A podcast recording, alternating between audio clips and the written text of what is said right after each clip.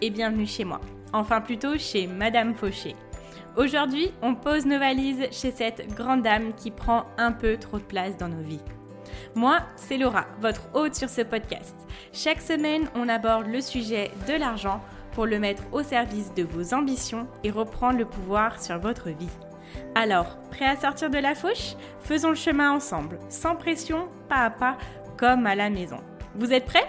C'est parti Bonjour à tous, je suis ravie de vous retrouver ce dimanche pour un nouvel épisode. Aujourd'hui, j'avais envie de vous donner des indicateurs financiers qui vont pouvoir vous aider euh, à voir votre santé financière, à voir votre évolution, à voir euh, la répartition des dépenses, euh, de l'épargne, etc. Alors, avant de commencer, je tiens à vous dire que ce ne sont que des chiffres. Que vous ayez 300 euros ou 5000 euros ou 100 000 euros sur votre compte en banque, ça ne définit en rien votre valeur personnelle, ça ne doit définir en rien votre bonheur. L'important est que vous ayez une vie qui soit à la hauteur de vos attentes, qui vous convienne, qui voilà, qui soit ce que vous recherchez vraiment. Comme je le dis toujours, l'important c'est qu'on soit après notre vision, pas après l'argent. Donc voilà, on va faire euh, des calculs, je vais vous donner des informations, des outils pour calculer euh, certaines données financières. Peu importe où vous en êtes, c'est pas grave. L'important c'est que qu'on fasse chaque jour les actions pour pouvoir s'améliorer financièrement. Donc il n'y a pas de jugement de valeur. Après cet épisode, si vous faites vos calculs et que c'est pas forcément positif, on va pas se flageller, il n'y a aucun problème les amis. C'est juste histoire de faire un petit constat et de dire ok je suis là. Et dans un mois, six mois, un an, j'aurai les informations pour voir où je serai à ce moment-là et je vais pouvoir comparer mon évolution. On va se dire qu'on est dans une optique d'adaptation, de régulation et d'évolution. Et je vais rajouter de comparaison comme ce que je vous ai dit juste avant. Voilà, alors aujourd'hui je vais pas avoir de grands concepts, de blabla, etc. Peut-être le dernier point. Quoique, le dernier point, on est plus sur quelque chose de très personnel et j'adore lier le concret et le psychologique, on va dire. Donc restez bien. je vais vous donner du coup quatre informations pour valider euh, votre santé financière, pour adapter, etc. Et un dernier, euh, un dernier indicateur qui est beaucoup plus euh, psychologique et mental. Il y a énormément d'indicateurs financiers. Moi, j'en ai choisi du coup 4. L'objectif, c'est de ne pas vous en donner 15 000 parce que, comme vous le savez, j'aime les choses simples, concrètes et qui ne prennent pas trop de temps à, à appliquer. Donc, pour moi, Quatre données, c'est très bien. C'est celles que j'utilise personnellement. Après, de temps en temps, il y a peut-être des choses qu'on peut calculer autrement. Il y a des autres données qui sont intéressantes, etc. Mais là, vraiment, je vais vous donner euh, quatre données, quatre euh, calculs qui sont très intéressants et qui sont juste tout à fait pertinents par rapport à ce qu'on veut faire. Alors, on va commencer. Vous avez vu, euh, je m'améliore au niveau de l'introduction. J'ai fait une petite introduction aujourd'hui. Hein. Alors, première chose, très simple mais très efficace les revenus. Vos revenus, c'est un très bon indicateur de l'évolution de vos ressources. Même si chaque objectif qui doit être fixé doit avoir un, vrai but, quelque chose de concret derrière, on ne doit pas dire ah bah dans un an je vais avoir 1000 euh, euros de plus, ça sert à rien. Mais quand on sait ce que l'on veut, pourquoi on le veut, après on met des chiffres dessus. Donc justement, vos revenus, si vous dites bon bah là maintenant je suis à ça, dans six mois pour financer ce que j'ai envie de financer, je veux avoir 500 euros de plus, là, ça va être un bon indicateur. Alors, l'objectif, ça sera toujours d'augmenter ses revenus, on est bien d'accord. Quel est votre objectif d'évolution de revenus? Quel est votre revenu aujourd'hui? Donc, votre revenu personnel si vous êtes seul, euh, le revenu du couple, le revenu total, essayez d'ajouter, je ne sais pas si vous avez des aides, si vous avez des revenus qui viennent d'ailleurs. L'objectif, c'est que si vous voulez augmenter vos revenus, vous allez essayez d'augmenter votre revenu principal et essayez d'augmenter les sources de revenus. Plus on a de sources de revenus, moins on est dépendant de notre source de revenus principale. Il faudrait en fait, dans un monde parfait, qu'on ait des revenus qui viennent de tous les côtés. C'est pour ça qu'il faut semer, semer, semer. Je reprends cette métaphore que m'avait donnée Marie-Michel des planeuses quand euh, je l'avais invitée sur le podcast. Et elle disait en fait qu'elle essayait de semer les choses pour pouvoir les récolter plus tard et commencer à les récolter maintenant. Donc voilà, on va essayer d'augmenter nos revenus en semant autour de nous pour pouvoir récolter plus tard. Et là, on va pouvoir voir notre évolution. Après, c'est vrai que si vous êtes salarié, par exemple, dans certains métiers, on a juste un fixe et il n'a pas forcément vocation à évoluer. Donc ça, pour évoluer, vous pouvez vous dire peut-être qu'il y a des perspectives d'augmentation ou de promotion. Ou alors, vous êtes dans un métier euh, qui vous permet d'être rémunéré à la commission, par exemple. Donc là, c'est vraiment très challengeant. Donc on peut se dire, ah bah allez, mois prochain, je veux tant de commissions, etc. Ou alors, vous avez le cas où vous avez un peu plus euh, l'envie d'entreprendre et vous allez vous dire, bah, là je vais entreprendre dans ce projet, j'ai l'objectif de gagner tant dans tant de temps.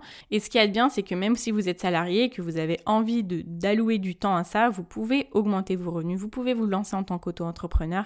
Et après, à ce niveau-là, quand on est entrepreneur, il n'y a pas de limite à nos revenus. C'est pour ça que pour moi, si l'on veut euh, s'enrichir, il est obligatoire d'avoir cette fibre entrepreneuriale, sans dire de créer des entreprises, mais l'envie d'entreprendre notre vie. Si vous voulez investir dans l'immobilier, si vous voulez investir dans la bourse, etc., ça c'est entreprendre. Pas forcément créer des entreprises, mais c'est de vouloir créer de nouvelles choses, de se créer de nouvelles sources de revenus. Le bémol du coup d'être uniquement dans son poste de salariat, uniquement se fixer sur ça, c'est qu'on dépend sur une source de revenus. Cette source de revenus, bien sûr, elle peut augmenter énormément. On peut vouloir faire carrière dans une entreprise, arriver à des super postes, avoir des super revenus.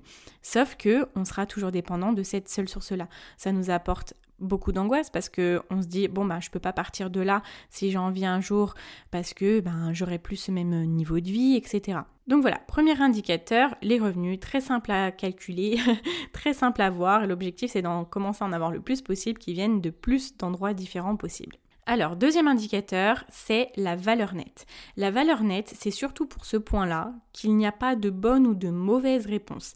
Ça peut varier euh, du simple au euh, quintuple en fonction euh, de notre situation, en fonction de ce que l'on fait. Je vais vous expliquer. La valeur nette, c'est la différence entre vos actifs et vos passifs. Donc les actifs, c'est tout ce que vous possédez. Maison, voiture, compte bancaire. Et le passif, c'est tout ce que vous devez les dettes, prêts immobiliers, prêts étudiants, des factures qui restent à payer, des amendes, des, des dettes personnelles. Donc calculer la valeur nette, c'est de venir voir si on possède plus que ce que l'on ne doit. Comment on la calcule? C'est très simple, on fait actif moins passif. Et donc dans ce cas-là, vous allez pouvoir voir, ok, bah, je possède plus ou moins que ce que je dois. Vous pouvez posséder moins que ce que vous devez quand vous êtes dans le cas où vous avez un prêt immobilier par exemple. Les plus gros prêts, c'est ça qui vous mettent bah, du coup dans le négatif sur la valeur nette, mais ce n'est pas un mauvais signe parce que c'est un investissement. Vous investissez pour que après, quand vous aurez euh, remboursé ce prêt immobilier, ça va passer dans votre actif et vous n'aurez plus euh, ce prêt à rembourser là dans votre passif, donc ça sera que du positif, ça sera du plus. Alors par exemple, d'une année, vous pouvez être à plus 30 000.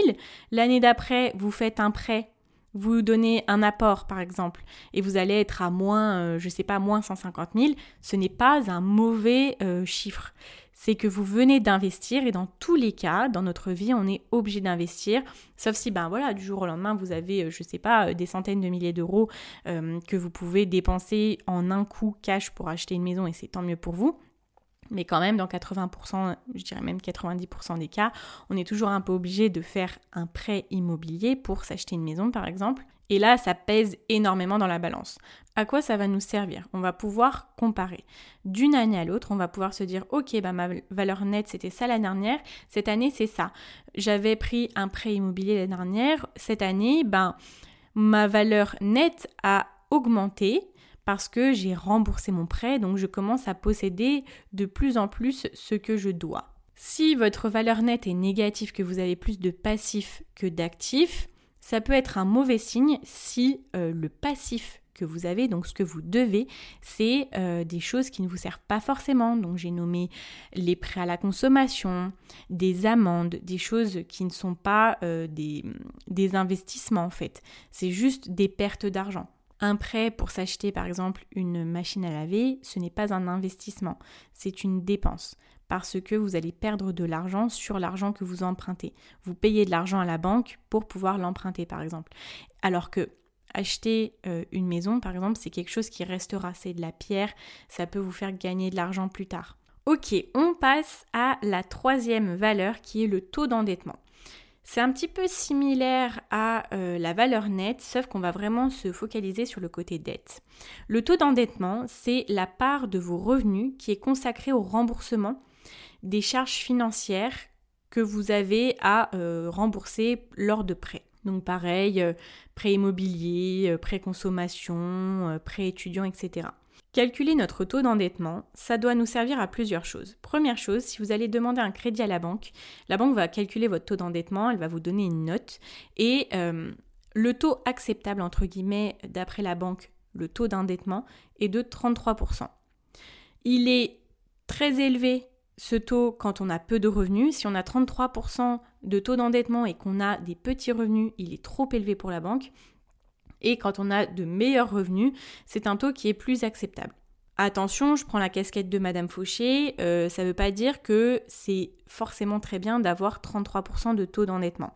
Encore une fois, ça dépend du type d'endettement que vous avez, on est d'accord. Alors, comment calculer son taux d'endettement? Vous allez additionner d'un côté toutes les charges fixes que vous avez, donc tous les crédits en cours, toutes les pensions que vous devez verser plus les loyers si vous n'êtes pas euh, propriétaire. Vous ajoutez tout ça et vous avez le montant de vos charges fixes. Ensuite, euh, donc dans les charges fixes, pardon, euh, on ne compte pas les courses, etc. Vraiment les charges fixes, crédit en cours, loyer et pension que vous versez. Uniquement ça. Ensuite, vous allez d'un autre côté additionner vos revenus mensuels, donc vos salaires, les aides, des pensions reçues, des loyers reçus, etc. Alors d'un côté, vous allez avoir vos charges fixes, de l'autre côté, vous allez avoir vos revenus mensuels, et vous allez venir diviser le montant total de vos charges par le montant total de vos revenus. Là, vous allez avoir le montant de vos charges sur revenus, et vous allez le multiplier par 100 pour avoir le pourcentage donc moi j'ai fait mon calcul, je suis à environ 10%, mais c'est normal parce que je vis chez mes parents, parce que je n'ai qu'un prêt étudiant, et ça c'est les seules charges que j'ai en fait euh, par rapport à mes revenus. Voilà, donc vous pouvez vous dire, euh, voilà, est-ce que je vais jusqu'à 33% ou est-ce que je suis? Attention, l'objectif c'est de ne pas se comparer aux autres, ça c'est très important, c'est de vous comparer à vous-même, comparer votre évolution. Ce chiffre-là, il est important parce que plus on a un taux d'endettement élevé, moins on a une capacité d'épargner qui est élevée. Et si on n'a pas la capacité euh, d'épargner, ça voudra dire qu'on devra avoir recours au prêt plus souvent que si on peut épargner, mettre de côté du coup pour pouvoir financer ces grosses dépenses qu'on a à faire. Vous voyez? Donc la petite astuce qui est facile à dire, euh, qui peut être challengeant à faire, mais voilà, je vous la donne. si vous avez un taux d'endettement élevé, mais que vous voulez quand même mettre de côté, il faut réduire vos dépenses variables. Il faut réduire euh, sur les grosses dépenses que vous pouvez euh, voilà, réduire au maximum. Commencez à mettre de côté pour que le jour où vous avez peut-être besoin de prendre un prêt, et eh bien là, vous aurez euh, la possibilité de passer à côté et de financer avec vos propres économies. Ensuite, prochain indicateur qui est euh, les pourcentages. Je ne pouvais pas vous faire un, épisode sans vous donner les pourcentages de répartition de vos dépenses, enfin répartition surtout de vos revenus. J'en ai parlé dans de nombreux épisodes. Si vous voulez toute la méthode complète, j'ai fait sur l'épisode 3 du podcast, donc euh, c'était au tout début, mais la méthode, c'est toujours la méthode que j'utilise, qui est ma méthode ultime pour gérer son budget en 4 étapes. Et là, je vous donne vraiment tous les pourcentages avec tous les détails, etc. Là, je vais vous expliquer.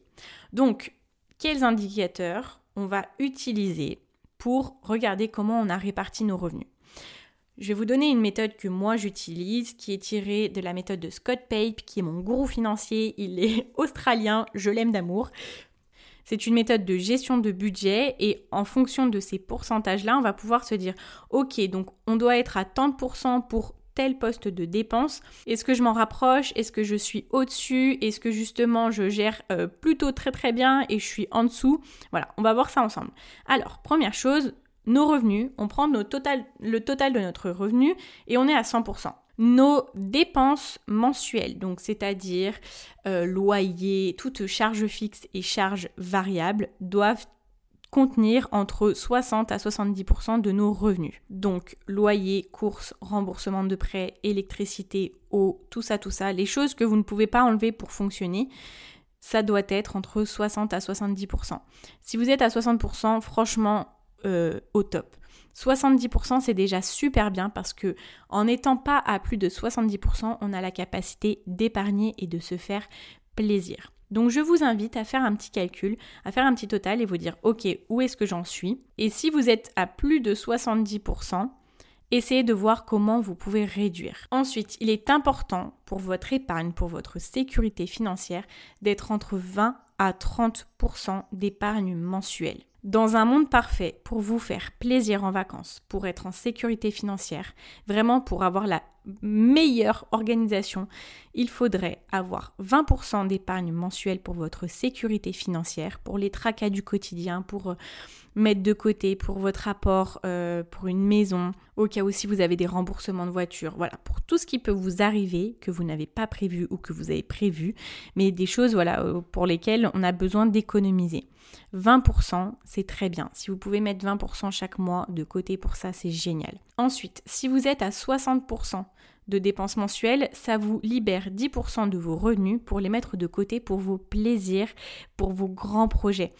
Quand je dis les plaisirs, là, c'est vraiment des choses qui vous feront plaisir à long terme, euh, pour les loisirs, pour tout ce que vous voulez, mais euh, qui nécessitent un petit peu d'économie. Par exemple, des vacances. Ça, quand on veut gérer notre budget aussi, c'est important de le prendre en compte parce qu'on ne peut pas faire la fourmi toute l'année, tout le temps, tout le temps, tout le temps, et ne jamais se faire plaisir. Il faut aussi se dire que l'on met de côté pour nos grands projets, pour nos plaisirs, pour ce que l'on veut faire en famille ou pas, seul, pour se faire kiffer dans quelques mois, vous voyez. Et après, il vous reste 10% de vos revenus pour les dépenser chaque mois dans vos loisirs, dans vos petits plaisirs. Donc ça, c'est un bon indicateur parce que euh, quand on n'arrive pas à mettre de côté, c'est soit parce que l'on a un niveau de vie trop élevé avec euh, des trop grosses dettes, des trop grosses dépenses dans le loyer, etc.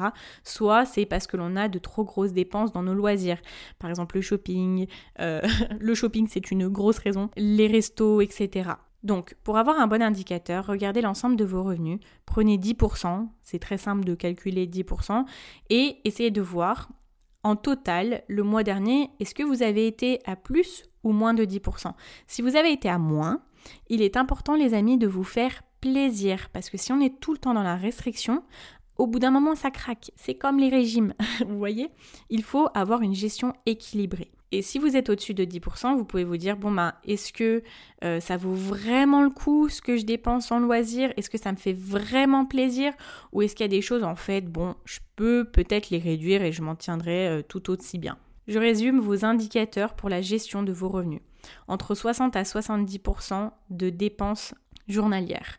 Entre 20 à 30% d'épargne, dont si possible 20% d'épargne sécurité et 10% d'épargne pour vos grands projets. Et pour finir, 10% de dépenses loisirs. Donc ça, c'est une méthode de gestion de votre budget, mais ce sont aussi de très bons indicateurs pour voir où est-ce que vous devez adapter la répartition de vos revenus. Ok, on arrive au cinquième indicateur, qui sont du coup des indicateurs beaucoup plus personnels. J'ai nommé nos propres signaux il est important de se faire confiance à soi-même, de retrouver euh, sa confiance personnelle en se disant ok je gère bien. On va déjà enlever toutes ces phrases où on se dit de toute façon moi je suis pas doué avec l'argent, de toute façon moi je suis un panier percé, de toute façon moi je suis comme ci, je suis comme ça. Non.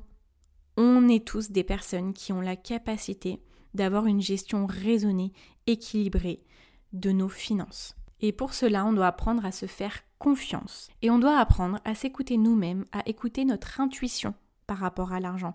Parce que notre intuition, elle se trompe rarement, mais rarement, et elle est là pour nous, pour nous protéger.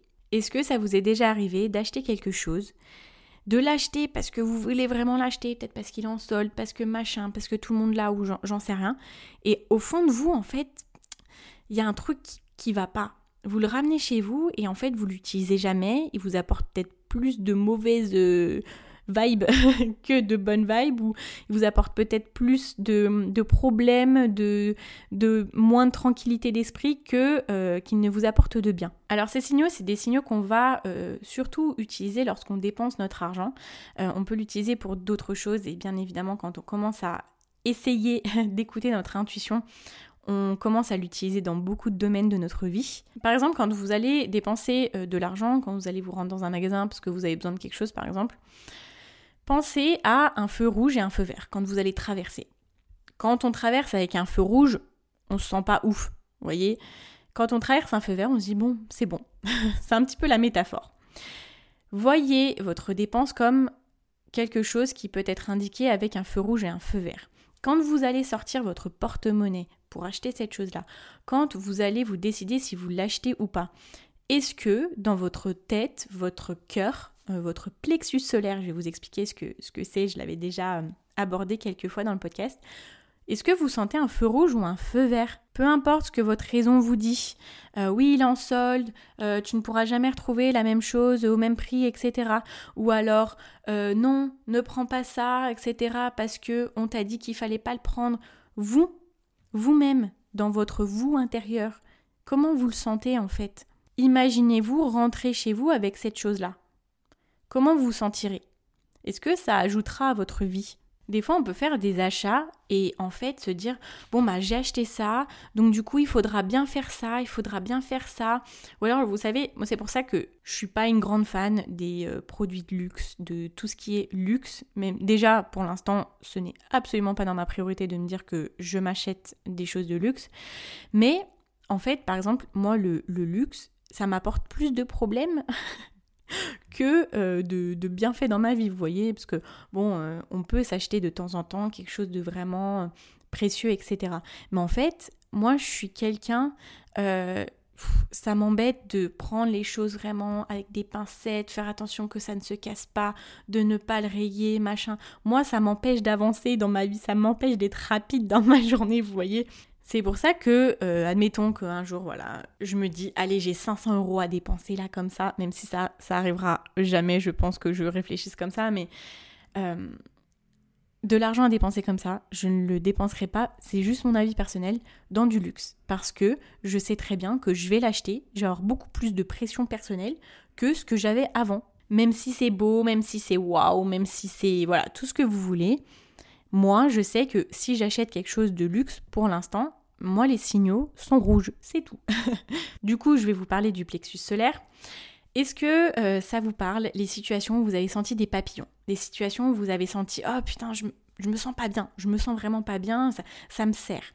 Votre plexus solaire, c'est là où votre intuition se situe. Moi, c'est là où je la situe dans mon corps.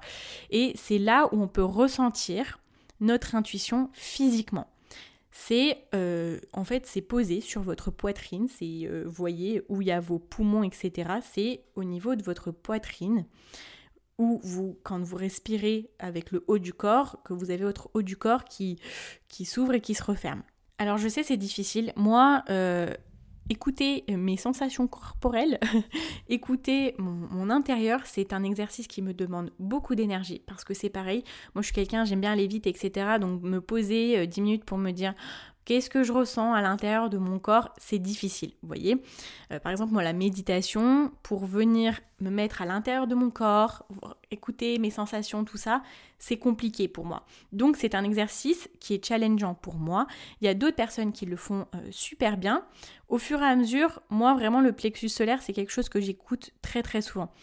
Des fois, je vais sentir un peu les papillons et je vais me dire, ouais, c'est bien, c'est ça. On va me parler de quelque chose et je vais le sentir super bien, je vais me dire, ah ouais, génial. Ou alors, il y a euh, des moments dans ma vie où, ah, je, par exemple, je pense à quelqu'un, j'ai, hum, je le sens pas, il y a, quelque chose à l'intérieur de mon plexus qui, non, ça va pas. Vous voyez, c'est comme un inconfort. Pensez à quelqu'un ou justement à un achat ou à un projet ou quelque chose comme ça. Et là, L'objectif, c'est vraiment de commencer à essayer d'écouter cette partie de votre corps, votre plexus solaire, et d'essayer de voir ce qu'il vous dit et de l'écouter. Votre plexus solaire, votre intuition se trompe rarement. Je n'ai pas euh, d'exemple où mon intuition s'est trompée. J'ai beaucoup plus d'exemples de moments où je n'ai pas écouté mon intuition, parce que c'est juste une petite voix, c'est un petit sentiment dans le corps, etc. Et bon, euh, quand on le compare à euh, des choses vraiment concrètes dans le dur, des choses de la vraie vie, euh, cette petite voix-là, elle fait malheureusement pas souvent le poids face à des vrais arguments terre à terre. Et je ne peux vous dire le nombre de fois où j'ai eu des intuitions et qu'à la fin, ça s'est vérifié, mais que j'avais pris une décision différente et je me suis dit, non mais Laura, faut vraiment que tu commences à écouter tes intuitions. Donc moi, je le fais de plus en plus mais j'ai de plus en plus du coup d'intuition et euh, bon voilà, c'est c'est pas toujours le cas de les écouter, on est bien d'accord. Mais je pense, j'espère que en écoutant ça, vous avez peut-être pensé à un moment où vous êtes dit ça ça va le faire ou ça ça va pas le faire, ça va me plaire ou ça va pas me plaire, que vous avez du coup agi de façon différente à cette intuition et que vous êtes rendu compte euh, que vous aviez raison en votre fort intérieur. Donc ça, pour moi, ça fait partie d'un des indicateurs super importants, des indicateurs financiers, parce que votre propre intuition est là pour vous, elle n'est pas là pour vous tromper. Donc en faisant chaque jour le travail de l'écouter un petit peu plus, on va prendre des décisions qui sont beaucoup plus alignées vers nous, beaucoup plus alignées vers notre vision et vers notre propre personne, ou même vers les autres, parce que c'est des intuitions aussi qui peuvent être euh, vers les autres. Mais attention, on est là aussi pour prendre soin de nous. Ce n'est pas égoïste de prendre soin de nous, ce n'est pas égoïste de nous écouter, ce n'est pas égoïste de dire non à des situations où personne ne comprend pourquoi on dit non, ou inversement. Nous sommes la seule personne de notre vie à pouvoir décider les choses pour nous en notre âme et conscience. Nous sommes la seule personne de notre vie à pouvoir nous aider pleinement à 100%. Et donc c'est à nous de le faire parce que personne d'autre ne peut être là à 100% pour nous. Et c'est normal parce que chacun aussi doit s'occuper de soi-même. Il est important de donner aux autres, euh, mais c'est important d'être là pour nous. Voilà, c'était... Euh, j'ai un petit peu dévié à la fin, mais... Euh, c'est important et de d'écouter nos intuitions, c'est aussi de se donner notre propre valeur et de nous dire ce que je pense, ça a une valeur et je sais que je peux être dans le vrai, dans le vrai pour moi. Alors, pour résumer les cinq indicateurs, la première chose, c'est nos revenus. Très simple. Je vais rajouter même quelque chose sur les revenus. Attention, quand nos revenus augmentent, si l'on veut que notre santé financière s'améliore, il ne faut pas augmenter notre niveau de vie, donc ne pas forcément augmenter nos dépenses, il faut davantage mettre de côté ou investir. Ensuite, la valeur nette, ça, ça se calcule en faisant actif moins passif. C'est un indicateur qui nous permet de voir notre évolution. Troisième indicateur qui est le taux d'endettement. On va regarder quelle part nos dettes ont sur notre revenu. Dernier indicateur euh, pratico-pratique, on a justement les pourcentages avec entre 60 à 70% de nos revenus qui doivent être alloués à nos dépenses journalières, entre 20 à 30% pour notre épargne et 10% pour nos dépenses plaisir.